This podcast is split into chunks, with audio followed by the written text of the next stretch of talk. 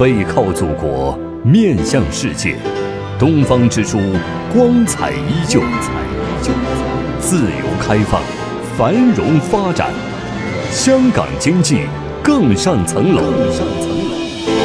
经济之声纪念香港回归祖国二十周年系列评论：紫荆花开正当时。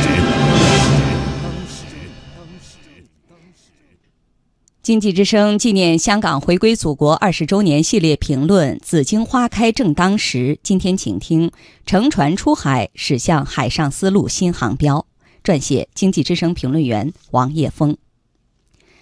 珠江水入伶仃洋，千百年来默默不息，一江一海滋润着海上丝路。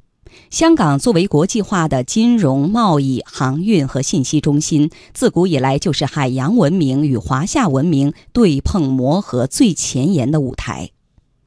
潮起潮落，历史在期望和波折中前进，发展在积累和机遇中迎来新的阶段。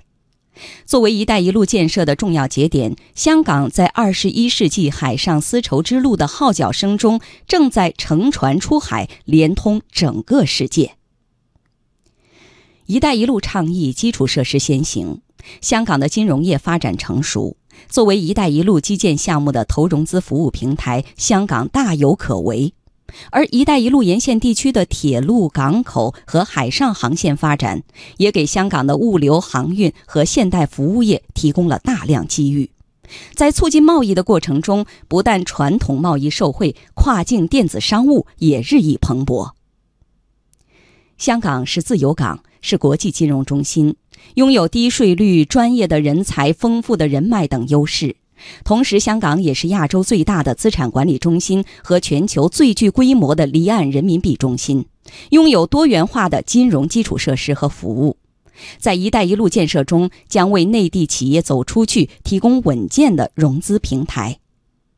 香港只要进一步拓展“一带一路”沿线国家在金融、贸易、基建、文化、教育等各方面的交流和合作，就能成功转型，成为联系内地和“一带一路”沿线六十多个国家的超级联系人。